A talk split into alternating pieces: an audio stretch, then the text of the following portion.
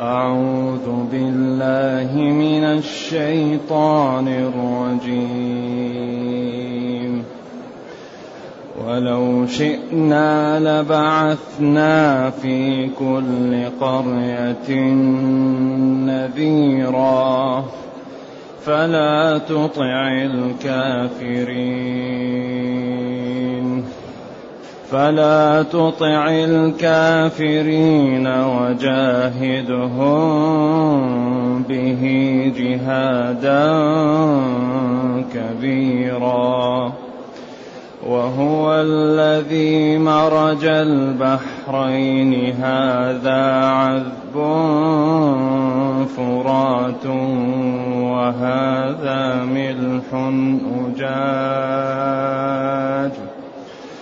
وهذا ملح أجاج وجعل بينهما برزخا وجعل بينهما برزخا وحجرا محجورا وهو الذي خلق من الماء بشرا فجعله نسبا فجعله نسبا وصهرا وكان ربك قديرا. ويعبدون من دون الله ما لا ينفعهم ويعبدون من دون الله ما لا ينفعهم ولا يضرهم وكان الكافر على ربه ظهيرا. وما ارسلناك الا مبشرا ونذيرا. قل ما اسالكم عليه من اجر الا من شاء قل ما اسالكم عليه من اجر الا من شاء ان يتخذ إلى ربه سبيلا وتوكل على الحي الذي لا يموت وسبح بحمده وسبح بحمده وكفى به بذنوب عباده خبيرا. الذي خلق السماوات والأرض وما بينهما في ستة أيام. في ستة أيام ثم استوى على العرش. ثم استوى على العرش الرحمن فاسأل به خبيرا. الحمد لله الذي أنزل إلينا أشمل كتاب وأرسل إلينا أفضل الرسل وجعلنا خير أمة أخرجت للناس. فله الحمد وله الشكر على هذه النعم العظيمة والآلاء الجسيمة والصلاة والسلام على خير خلق الله. وعلى آله وأصحابه ومن اهتدى بهداه. أما بعد فإن الله تعالى يقول لنبيه ولو شئنا لبعثنا في كل قرية نذيرا. لو شر ولو أردنا ولو شئنا لبعثنا أرسلنا في كل قرية من قرى العالم نبيا ورسولا يبلغها دينها. ولو أردنا أن نرسل لكل حي رسول لفعلنا ولكننا اصطفيناك وأعطيناك كتابا معجزا تبيانا لكل شيء وأرسلناك للناس كافة. فلذلك الذي أعطيناك من شمول الكتاب ومن الرفعة والمكانة التي أعطيناك فلا تطع الكافرين. ولو أردنا أن نرسل في كل قرية رسول لفعلنا. ولكننا أنزلنا لك كتاب تبيان لكل شيء. وهيأناك وأعطيناك من الصفات ما لم نعطي لغيرك. أعلم الناس أشجع الناس أفضل الناس أكرم الناس أحلم الناس أسخى الناس أعقل الناس أكثر الناس صبر أكثر الناس حلم أكثر الناس زهد. أكثر الناس تغاضي. فأعطيت ما لم يعطى لغيرك وأعطيت كتابا لم يعطى لغيرك. إذا فلا تطع الكافرين. فإنهم يحاولون أن يأخذوا منك ويحاولون أن تتقارب معهم في بعض الدين. لا تطع الكافرين.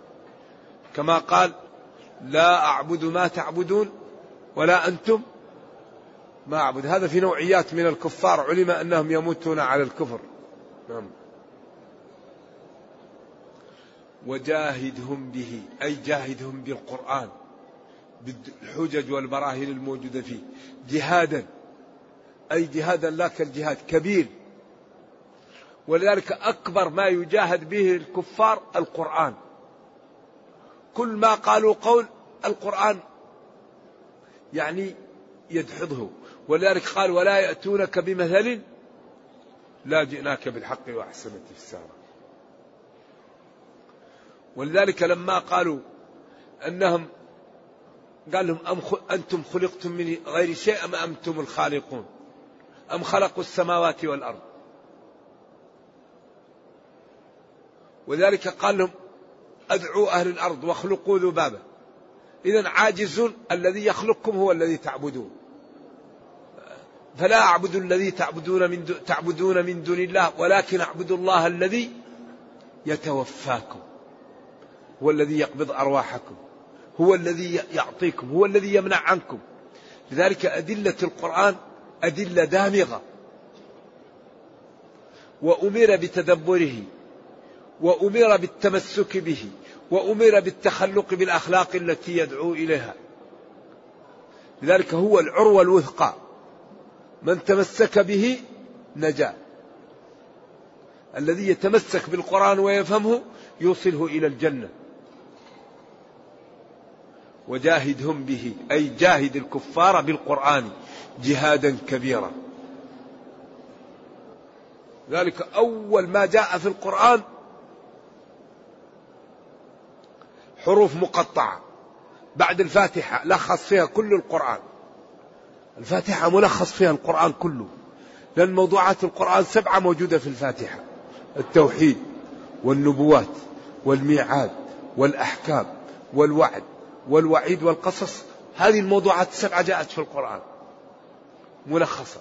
ثم أول ما جاء ألف لام ميم حروف مقطعة. إذا القرآن يتكون من الحروف. بعدين قال ذلك الكتاب لا ريب فيه. كل كتاب صاحبه يقول وما ما رأيتم من نقص كملوه أو كملوه والرجاء إذا وجدتم وأنا هذا الكتاب أول شيء فيه لا ريب فيه. ما فيه ريب. والدليل الواقع. أتوا بأي شيء فيه شك منه. أتوا بأي قضية أخبر عنها القرآن فيها كذب. فيها غلط فيها وهم. ثم بين الناس إلى مسلم وكافر ومنافق ثم نادى الطوائف الثلاثة وأتى بأول أمر في القرآن. وذكر خمس أمور لا يقدر عليها إلا الله. وأتى بأول نهي في القرآن. ثم وهذا معنى لا إله إلا الله. فلا إله إلا الله حظ الإثبات منها اعبدوا وحظ النفي منها فلا تجعلوا لله أندادا. وبين هذين الإنشائين أعني الأمر والنهي البراهين الدالة على قدرة الله. ثم جاء بعده ببرهان محمد رسول الله عن طريق الإقناع والإنصاف وعن طريق المخاطبة العقول النيرة والأحاسيس الجياشة. فقال جل وعلا وإن كنتم في ريب مما نزلنا على عبدنا فأتوا بسر ما قال فقد كفرتم. فإن لم تفعلوا في الماضي ولن تستطيعوا أن تفعلوا في المستقبل فهناك الخطر ماثل. وقد أوعد المكذب به النار فاتقوا النار. إذا جاهدهم به جهادا كبيرا. أول شيء لا إله إلا الله محمد رسول الله مفرقة بأدلتها. بعد أن قسم أهل الأرض إلى كافر ومنافق ومسلم. وكل هذه الأمور موضحة ومبينة وموضوعة في قوالب لا تقبل إلا التسليم أو المكابرة. إذا يا نبي فلا تطع الكافرين. قالوا تعبد ربنا مرة ونعبد ربك لا لا. قالوا تترك ونترك لا لا لا أبد لكم دينكم ولي دين ولذلك القرآن يقول كلام يعني فصل قال يا أيها الذين آمنوا إنما المشركون نجاس هذه العبارة معجزة لأنها في غاية من البيان والوضوح. المشرك في قلبه الشرك الكافر. وفي جسمه النجاسة والجنابة. فهو نجس بكل معاني النجاسة. فقلبه فيه الكفر وجسمه عليه الجنابة. إذا أحد عاقل يجعل النجس قدوة له؟ يجعل النجس يعني محط النار؟ النجس مشكل. لذلك قال فلعلة نجاستهم لا يقرب المسجد الحرام. وقال إنما يعمر مساجد الله من آمن بالله. وهذا المفهوم جاء موضح في آية أخرى في منطوق. ما كان للمشركين أن يعمروا مساجد الله شاهدين على أنفسهم بالكفر وطهر بيتيا إن هذه المساجد لا تصلح لشيء من القاذورات. إنما هي لذكر الله وتلاوة القرآن والصلاة. إذا هذا وجاهدهم به جاهدهم بهذا القرآن. جهادا كبير في حججه في براهنه في أحكامه في أدلته في أوامره في نواهيه في طرحه. ولذلك كتاب القرآن ماسح للكفر. لا يبقى الكفر في محل يبين فيه القرآن. لماذا؟ لأن الكفر ظلام والقرآن نور. وأنزلنا إليكم نورا مبينا. هل رأيتم محل يولع فيه النور ويبقى فيه ظلام؟ هل الظلام يبقى في محل فيه النور؟ إذا الكفر ظلام والقرآن نور. فإذا فهم القرآن وبين للناس ذهب الظلام ذهب الكفر. لذلك قال وجاهدهم به جاهدهم أي الكفار به بالقرآن جهادا مؤكد الفعل كبيرا يعني في الأوامر في النواهي في الأخلاق في الآداب. ولذلك لا يمكن أن نهتدي إلا إذا بينا للناس. يشترط في أن يهتدي الإنسان أن يبين لمن حوله الحق ويأمرهم باتباعه ويبين لهم الباطل ويحذرهم من سلوكه عند ذلك لا يضرك من ضل. لا يضركم من ضل إذا اهتديتم. الاهتداء هو البيان. والله لتأمرن بالمعروف ولتنهون عن المنكر أو ليخالفن الله بين قلوبكم. ثم يلعنكم كما لعنهم. لعن الذين كفروا من بني إسرائيل على لسان داود وعيسى بن مريم. ذلك بما عصوا وكانوا يعتدون. كانوا لا يتناهون عن منكر فعلوا. من رأى منكم منكرا فليغيره بيده. فإن لم يستطع فبلسانه. فإن لم يستطع فبقلبه. وذلك أضعف الإيمان. هذه الدرجة الضعيفة من الإيمان. فالذي لا ينكر بقلبه رضي وتابع فهذا يهلك مع الهالكين. ولكن ديننا دين السماح دين النزاهة دين العدل دين الرفق دين الأبواب المفتحة وقت الاضطرار. إذا اضطررت أبواب الأمام مفتحة. وقد فصل لكم ما حرم عليكم إلا ما اضطررتم إليه. لكن جعل لك فسحة. تنكر بيدك ما تستطيع بلسانك ما تستطيع قلبك قلبك لا يطلع عليه إلا الله. من أنكر بقلبه سلم. ولكن هذه في حالة ضعف إيمان الإنسان. أما إذا كان إيمان الإنسان قويا كل ما زاد إيمان الإنسان كل ما زاد تضحيته. الغنم بالغرم ولذلك أشدكم بلاء النبيون فالأمثل فالأمثل وجاهدهم به أي بالقرآن جهادا كبيرا. ذلك هذا القرآن عجيب. ولا يزعج مثل بيان القرآن لأنه يترك الأمور ما فيها لبس. لا تتخذوا اليهود والنصارى أولياء بعضهم أولياء بعض.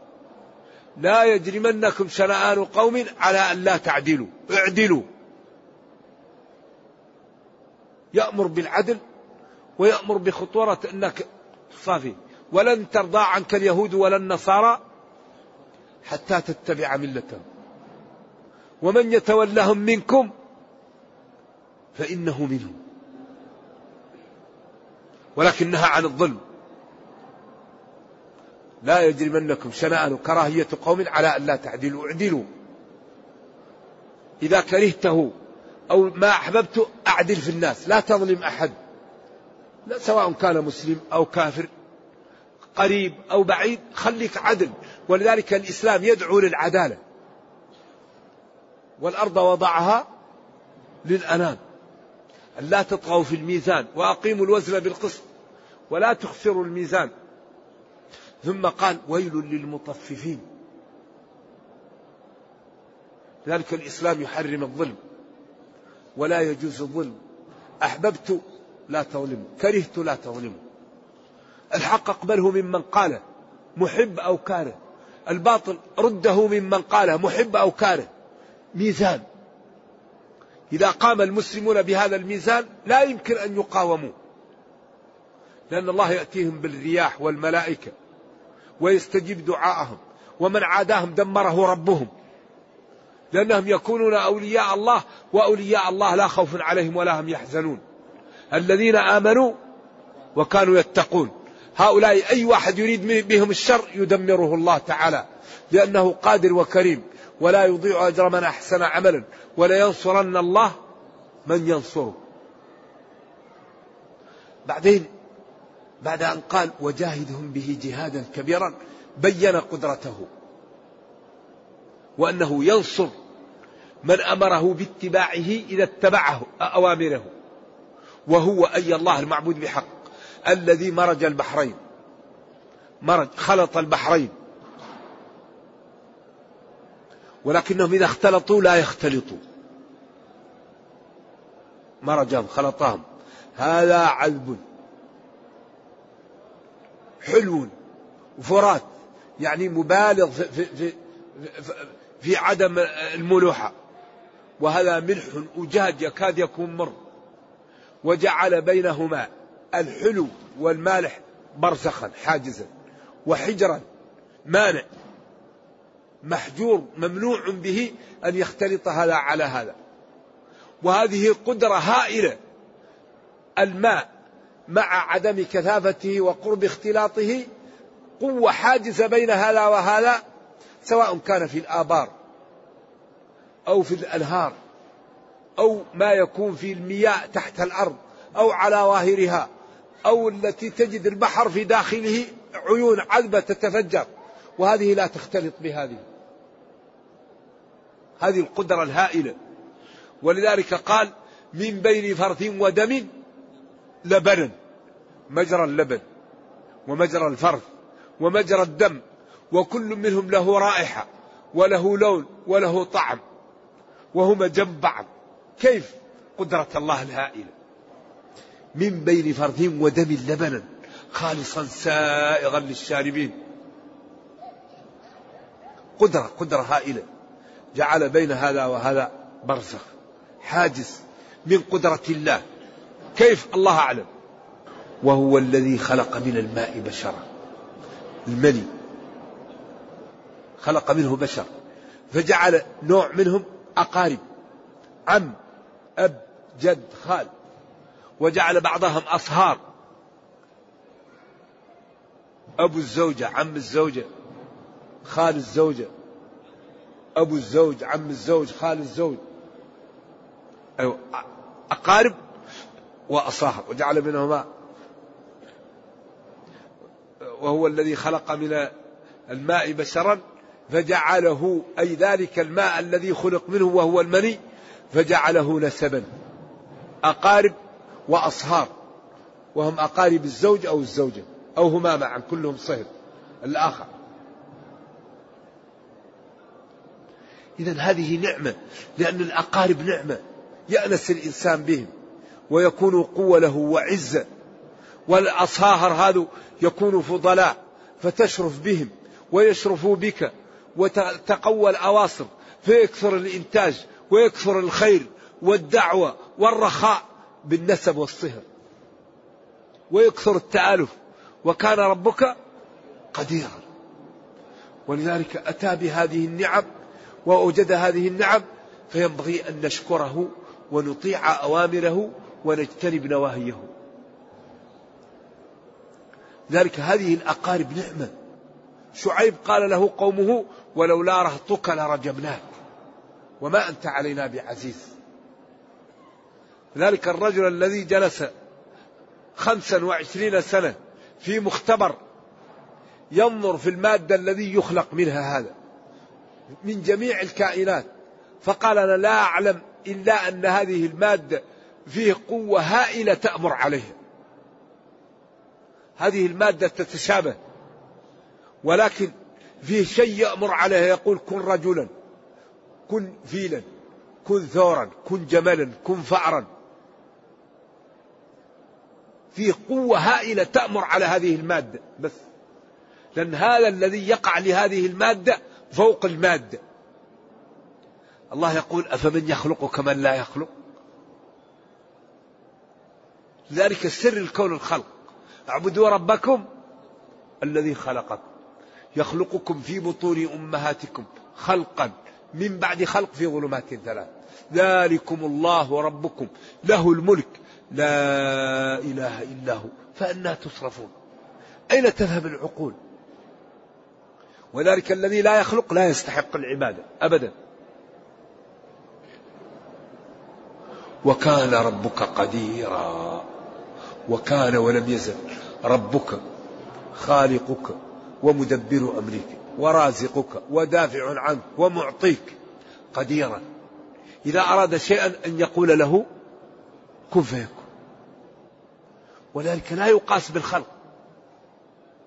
مستو على عرشه بائن من خلقه ما تسقط من ورقة إلا يعلمها. أمره إذا أراد يقول له كن فيكون. من هذه صفاته يعصى؟ من هذه صفاته تعطل أوامره؟ من هذه صفاته تنتهك نواهيه؟ هذا الإنسان أقوى خلق الله. ولذلك عرضت الأمانة على السماوات والأرض والجبال فأبين أن يحملنها وأشفقن منها وحملها الإنسان. إنه كان ظلوما جهولا. ولكن من أشرف الخلق الإنسان إذا استقام. ما فيه مثل ولقد كرمنا بني آدم وحملناهم في البر والبحر ورزقناهم من الطيبات وفضلناهم ممن خلقنا تفضيلا. لكن إذا استقام على دين الله فهو من أشرف المخلوقات إذا استقام ومن أخس المخلوقات إذا انحرف.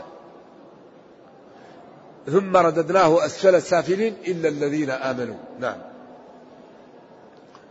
وكان ربك قديرا. ثم قال ويعبدون من دون الله. هؤلاء الكفار ويعبدون من دون الله ما لا يضرهم ما لا ينفعهم ولا يضرهم. يعبدون كفار قريش ومن كان على شكلتهم ما لا ينفعهم يأتيهم بخير. ولا يضرهم لو تركوا عبادته. لا يمكن أن يجلب لهم خير ولا أن يدفع عنهم ضر. وكان الكافر على ربه ظهيرا معينا للشيطان على ربه في البعد عن طاعته وفي الكفر به وفي تعطيل أوامره وفي انتهاك نواهيه. وكان الكافر على ربه معينا للشيطان عليه. ولذلك الكافر معبود الشيطان وهواه. ولذلك الشيطان دائما هو الذي يضل الناس. على ربه ظهير أي معينا له الشيطان على ذلك. ولذلك أقسم أنه يضل بني آدم لأن أباهم آدم رضي الله عنه وصلى الله وسلم عليه وعلى نبينا كان السبب في إخراجه من الجنة. فقال فبعزتك لأغوينهم وقال فلآتينهم من بين أيديهم ومن خلفهم وعن أيمانهم وعن شمائلهم ولا تجد أكثرهم شاكرين. حتى قال جل وعلا ولقد صدق عليهم إبليس ظنه وفي النهاية يقول إن الله وعدكم وعد الحق ووعدتكم فأخلفتكم. وما كان لي عليكم من سلطان إلا أن دعوتكم. فاستجبتم لي فلا تلوموني ولوموا أنفسكم. ما أنا بمصرخكم وما أنتم بمصرخي إني كفرت بما أشركتموني من قبل إن الظالمين لهم عذاب أليم. إذا لا عذر لنا. بعد بيان كتاب ربنا. كل شيء وضح لنا. وكان الكافر على ربه. وكان الكافر على ربه معينا للشيطان. ومساعدا لأعداء الله على الله. والله تعالى قادر. إذا أراد شيئا فعله. ويقولون وما أرسلناك إلا مبشرا ونذيرا. ومع ذلك يا نبي أرسلناك مبشرا لمن أطاعك بالجنة وبالغرف وبالمنازل وبالكرامة وبالظل الممدود والماء المسكوب والفاكهة الكثيرة وفرش مرفوعة ونساء في الجمال والحسن على على الأشكال والأنواع. مبشرا لمن أطاعك بالنعيم المقيم وبكل ما تريد. فيها ما تشتهيه الأنفس وتلذ الأعين وأنتم فيها خالدون. والله الخسارة أن الواحد منا ما يدخل الجنة والله خسارة كبيرة. وربنا كريم ولم يكلفنا ما لا نطيق. وإذا اضطررنا سامحنا وإذا غفلنا سامحنا وإذا نمنا سامحنا وإذا تبنا سامحنا. ولا يهلك على الله إلا هلك. ونذير لمن عصاه. بالجحيم والسموم وبالأذية وبالإهانة وبالخسارة وبالضياع وبالنار التي تكون من فوقه ومن تحته وبفقده لأهله وأحبته ولكل خير. إذا هل بعد هذا البيان يبقى عذر لنا؟ ما الحل؟ الحل أننا نبادر. نبادر بالتوبة ونبادر بالعمل ونفتح صفحة جديدة وربنا كريم. إذا مبشرا لمن أطاع بالجنة ومنذرا ومخوفا لمن عصى بجهنم. بعدين قال قل ما أسألكم عليه من أجر. لا يقول أعطوني أبلغكم الرسالة. لا هو يبلغهم الرسالة ولا يأخذ منهم شيء. بل من جاءه بلغه الرسالة وأطعمه وأعطاه. قل لا أسألكم عليه أجرا قل لا أسألكم عليه مالا. لذلك الدعاة والرسل لا يأخذون المال على الدعوة أبدا. وإنما يأخذون المال لأنهم إذا لم يتفرغوا للدعوة احتاجوا لوقت يقضوه للبيع والشراء فبدل من أن يبيعوا ويشتروا ويتاجروا يأخذوا ما يسد حاجتهم ويشتغلوا في الدعوة. ولذلك صلوات الله وسلامه عليه قال وجعل رزقي تحت ظل ربحي لكن لا يريد الرزق هذا يريد إعلاء كلمة الله ولكن هذا يأتي عرضا. ذلك الإنسان إذا امتلأ قلبه من الإيمان يأخذ من الدنيا لكن لا لأجل الدنيا لأجل, لأجل يسد أوده ليعيش ويدخل الجنة. ولذلك هذا يتمايز بالنية. الذي يكون داعية ويأخذ المال لأجل أن يعيش فقط ولا يريد المال وإنما يريد أن يتفرغ للدعوة ولا يضر. ولكن ليجعل الدعوة ويركب الدين لينال مآرب هذا هو اللي يضر. إذا الأمور تتمايز بالنية. ولذلك الدعاة صنفان. صنف يركبه الإسلام. وصنف يركب الإسلام. كيف نفرق بين الصنفين؟ الصنف الذي يركبه الإسلام هم أن يحفظ الناس القرآن أن يمتلئ المسجد أن ينفق على اليتيم أن تساعد الأرملة أن يساعد الضعيف أن يترك الحرام أن يكثر الخير سواء كان في الصورة أم لم يكن في الصورة سواء ذكر أم لم يذكر. همه أن يقوم الدين سواء كان على يديه أو على يد غيره. والذي يركب الدين تجد كلامه مليء بالضمائر المرفع المرفوعة المتصلة والمنفصلة. ولا يريد أن يقوم مشروع إلا إذا كان رقم واحد فيه. أنا نحن قلت فعلت أمرت جلست نهيت. طيب أنت تريد الدين أو تريد نفسك؟ إذا الذي يريد الدين ما له شغل في نفسه. تكلم عليه شتم سب مدح. مهم يقوم الدين. والذي يريد نفسه تجد دائما أنا أنا أنا وفعلت وعامل أيوة. كلامه مليء بالضمائر المرفوعة المتصلة والمنفصلة. أنا ونحن وفعلت وأمرت وقمت وجلست ونهيت. لا. هذا يجعل الدين حصان يركب عليه. لا. وإن كان يعني الأمور تتمايز بالنية لكن هذه أمارات. ذلك الذي يمتلئ قلبه من الدين. أهم شيء يقوم الدين أهم شيء يسد باب, باب, المشاكل. لذلك نبينا صلى الله عليه وسلم مدح الحسن بن علي لأنه قفل باب فتنة. قال إن ابني هذا سيد وسيصلح الله به بين فئتين عظيمتين من المسلمين. وكل مشاكل الأمة ناشئة عن محبة المال والجاه. لو تتأمل في أي مشكلة الآن بين الأصدقاء بين الأقارب بين الدول يا مال يا جاه. ولذلك لو تنازل كل واحد عن جزء من ماله وجاهه لجاءت الألفة بين الناس. ولو أراد كل واحد أن يأخذ جميع حقه من ماله وجاهه لجاءت النفرة وجاءت الفرقة. سواء كان بين الإخوان بين الأقارب بين القبيلة بين الجيران بين الدول.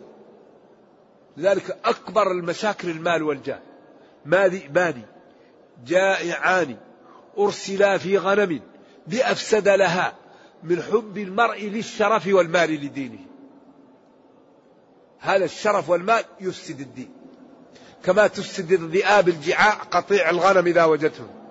تقتله أولا كلا. بعدين تبدأ تأكل لا تترك واحد حي. ذلك هذا الدين يجاهد به الكفار والمنافقون ويجاهد به الفساق والمنحرفون والظلمة. دين يجاهد به كل من انحرف بأسلوبه وجمال طرحه وبحججه وبراهينه. فحري أن نعطيه الوقت. متى نعطي وقتا لكتاب ربنا لنحفظه؟ أولا. لنمتثل أوامره. لنجتنب نواهيه. لنعمل بأحكامه. لنتخلق بأخلاقه. لنتأدب بآدابه. لنتربى على ما يدعو إليه. ولذلك لما سأل الصحابة عائشة عن خلق النبي صلى الله عليه وسلم ماذا قالت؟ ماذا قالت؟ كان خلقه القرآن. يأمر القرآن يمتثل ينهى يجتنب يتأدب تأدب لذلك هذا الكتاب معجزة خالدة إلى قيام الساعة. لا بد أن يكون لنا معه صحبة. كل واحد منا له صحبة مع القرآن. ورد يقرأه يومي. أحكام يفهمها. أوامر يجتنبها. نواهي يجتنبها. أوامر يمتثلها أخلاق يتخلق بها آداب يتأدب بها. عند ذلك ينبل ويحترم ويستنير دينه وتستنير بصيرته فيكون من عباد الله الصالحين فإن سأل أعطيه وإن استعاذ أعيذ وإن استنصر نصر وإن جاءه شيطان يريد به شر الله أذابه. فلنكن عبادا لله. ولنعطي وقتا لكتاب الله. ولذلك قال أوفوا بعهدي أوفي بعهدكم. أوفوا بعهدي أوفي بعهدكم. لئن أقمتم الصلاة. أقمتم يعني أتيتم بها كاملة. وآتيتم الزكاة. وآمنتم برسلي. وعزرتموهم نصرتموهم. وعملتم بما جاءكم به. وأقرضتم الله قرضا حسنا. أعطيتم مما أعطاكم الله من الجاه ومن المال. ومن العقل ومن الدين ومن العلم أعطيتم لله ذلك أقرضتم. قدمتم لما أعطاكم الله. قرضا حسنا لا منة فيه ولا رفعة ولا من ولا أذى. لا تبطلوا صدقاتكم بالمن والأذى. قول معروف ومغفرة خير من صدقة يتبعها أذى. والله ما رأيت أجمل من هذا الإسلام. كلام في غاية من الحسن والجمال والرقي. فحري بنا أن نعطيه الوقت. لا بد أن نعطي وقتا لكتاب ربنا. وما أرسلناك إلا مبشرا لمن أطاعك ونذيرا لمن خوفك. بعدين قل ما أسألكم عليه من أجر إلا من شاء أن يتخذ إلى ربه سبيلا. إلا من شاء من خلقه أن يتخذ إلى ربه سبيلا بصدقة أو بعمل أو بشيء فله ذلك. لكن أنا لا أطلبكم عليه شيء. ومن أراد أن يقدم لدينه ولنفسه فله ذلك وله الأجر. لكن أنا لا أريد منكم شيء. أنا أريدكم تنجوا من النار. ثم قال وتوكل على الحي الذي لا يموت. ما أبردها كلمة على القلب وأحلاها على النفس. وتوكل على الحي الذي لا يموت. قال العلماء من توكل على غير الله فقد يموت فيقع في ورطة لا يعلمها إلا الله. أي إنسان يتكل على غير الله قد يموت تأتيه سكتة قلبية أو يأتي أي شيء فيموت فيبقى الإنسان في ضيعة. لكن إذا توكلت على الحي الذي لا يموت لازم يحميك لازم يحفظك لازم يمنعك مما تخاف منه. ومن يتوكل على الله فهو كافي حسبه. إذا ما أبردها كلمة على القلب وما أحوج المسلم أن يلجأ إليها عند الكرب وعند الشدائد وعند ضعف الأسباب وعند قلة الحيلة وعند تكالب الأعداء. توكل على الحي الذي لا يموت. يقال إن إبراهيم لما أراد نمرود وجماعته أن يرموه في النار جاءه جبريل وقال ألك حاجة؟ قال أما إليك فلا. أما الله. قال حسبنا الله ونعم الوكيل. قالها إبراهيم حين ألقي في النار وقالها محمد صلى الله عليه وسلم حين قيل له إن الناس قد جمعوا لكم. فجاء الله تعالى وقال للنار كوني بردا. كوني بردا. قال العلماء لو لم يقل الله سلاما لتجمد إبراهيم في داخل النار. وكان إذا طير طير في الهواء يسقط لشدة الحر.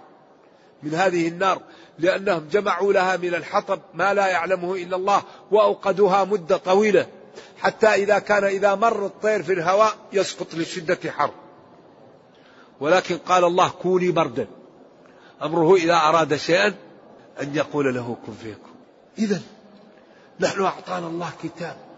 لا يأتيه الباطل من بين يديه ولا من خلفه تنزيل من حكيم حميد وهو بلغتنا. فحري بنا أن يكون منقذا لنا. فلا بد لنا من الصحبة معه ومن العمل به ومن إبراز جماله لخلق, لخلق الله في حياتنا. أحسن شيء أن نبرز جمال القرآن في حياتنا. ما يأمرنا القرآن به نتخلق به نتأدب به وكل ما يأمر به نفعله فنكون نحن كما قالت عائشة خلقنا القرآن. والله يقول لقد كان لكم في رسول الله أسوة حسنة. وإذا فعلنا هذا ربنا يضمن لنا أمرين. يصلح لنا دنيانا وأخرانا. وأي شيء أعظم من أن تصلح للعبد دنياه وأخراه. هل في شيء أعظم من أن تصلح للعبد دنياه وأخراه؟ نرجو الله جل وعلا أن يرينا الحق حقا ويرزقنا اتباعه وأن يرينا الباطل باطلا. ويرزقنا اجتنابه وأن لا يجعل الأمر ملتبسا علينا فنضل. اللهم ربنا آتنا في الدنيا حسنة وفي الآخرة حسنة وقنا عذاب النار. سبحان ربك رب العزة عما يصفون وسلام على المرسلين والحمد لله رب العالمين. والسلام عليكم ورحمة الله وبركاته. هذا سائل يسأل يقول ان له خال مريض بمرض عضال عافاه الله منه وأنه مصاب بالجفاف ولا يستطيع أن يصوم ولم يصم رمضان الماضي. أذهب اذهب إلى الطبيب. فإن قال الطبيب إنه لا يصوم أطعم عنه. مسكين لكل يوم ولا شيء عليه. وإن قال إن احتمال أن يشفيها الله ما عليه شيء. فإذا شفاه الله يصوم. وإذا, وإذا لم يشفى لا شيء عليه. نعم. يقول كيف أحقق شهادة أن لا إله إلا الله؟ تحققها بأن تعلم أنه لا معبود بحق إلا الله. فأن الله هو الذي يخلق هو الذي يرزق هو الذي يدفع هو الذي يعطي هو الذي والخلق عاجزون كلهم. فتحقق أن الله هو القادر وغير عاجز هو المعطي الغير لا يعطي هو الدافع غير لا يملك شيء. ولذلك كفاك من عرفانه الفؤاد لا قبل ظهر الفساد. كفاك. من عرفان ربك القلب بعد الآيات قبل ظهر الفساد. الله الذي خلقكم ثم رزقكم ثم يميتكم ثم يحييكم. هل من شركائكم من يفعل من ذلكم من شيء؟ طبعا لا. إذا هو الذي يستحق العبادة. نعم. هذا يقول أريد أن تبين لي الكتب في الأحكام الشرعية وأسباب النزول والبلاغة.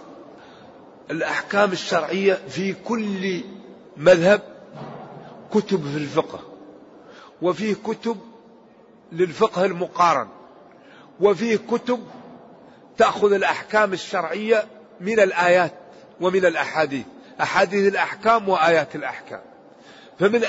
من أحاديث الأحكام بلوغ المرام وليل الأوطار والمحرر وغير ذلك من الكتب آه، عمدة الأحكام و ومن ومن الكتب في آيات الأحكام أحكام القرآن لابن العربي وأحكام القرآن للكي الهراسي وأحكام القرآن الجصاص وأحكام القرآن للقرطبي ولابن الفرس الأندلسي. وفي كتب الفقه والحمد لله الأحكام كثيرة. أسباب النزول من أجمعها كتاب السيوطي لباب النقول وهو له أكثر من عشرين طبعة وموجود. البلاغة من أحسن الكتب فيها الإيضاح للقزويني. وسياق الآية ما يكون قبل الآية وما بعدها سياقها. مثلا قوله تعالى وأن تجمعوا بين الأختين وقوله تعالى والذين هم لفروجهم حافظون إلا على أزواجهم أو ما ملكت أيمانهم سياق الآية في وما ملكت أيمانهم يدل على أن الجمع بين الأختين بملك اليمين حلال. وأن تجمعوا بين الأختين يدل على أن الجمع بالأختين بملك اليمين حرام أن يتسرى أختين في وقت واحد. ولكن سياق الآية التي هي آية النساء في أحكام النساء. هذا هو السياق. لأن هذا هذه السورة جاءت تبين أحكام النساء المحرمات. والمحصنات بالمصاهرة وبالنسب وبالرضاع. وبعدين جاءت تحرم النساء وآتوا النساء صدقاتهن نحلة. مثلا فإن خفتم أن لا تعدلوا فواحدة وإن خفتم أن لا تقسطوا في اليتامى فانكحوا ما طاب لكم. فلذلك قالوا هذا سياق النساء إذا يكون التحريم هنا أولى لأن السياق في النساء. ولذلك قالوا ما يكون من نجوى ثلاثة إلا هو رابعهم قالوا بعلمه لأن السياق ألم ترى أن الله يعلم ما في السماوات. وقال ولا أكثر من ذلك ولا إلا هو معهم أينما كانوا ثم ينبئهم بما عملوا يوم القيامة. إنه المهم بدأها بعلم وختمها بعلم فكان السياق في العلم.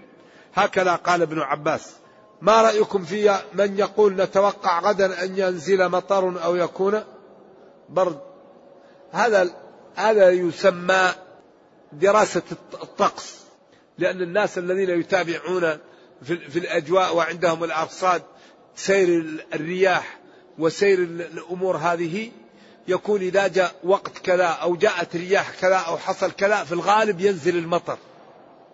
لكن ما هي مئة في المئة. قد ينزل وقد لا ينزل. ولذلك يقول نتوقع. مئة في المئة لا يعلم إلا الله. لكن في هناك أمارات من نظر في هذه الأمور وتابعها يكون عارف إن في الغالب هذا الوقت يجي مطر وقد لا يأتي.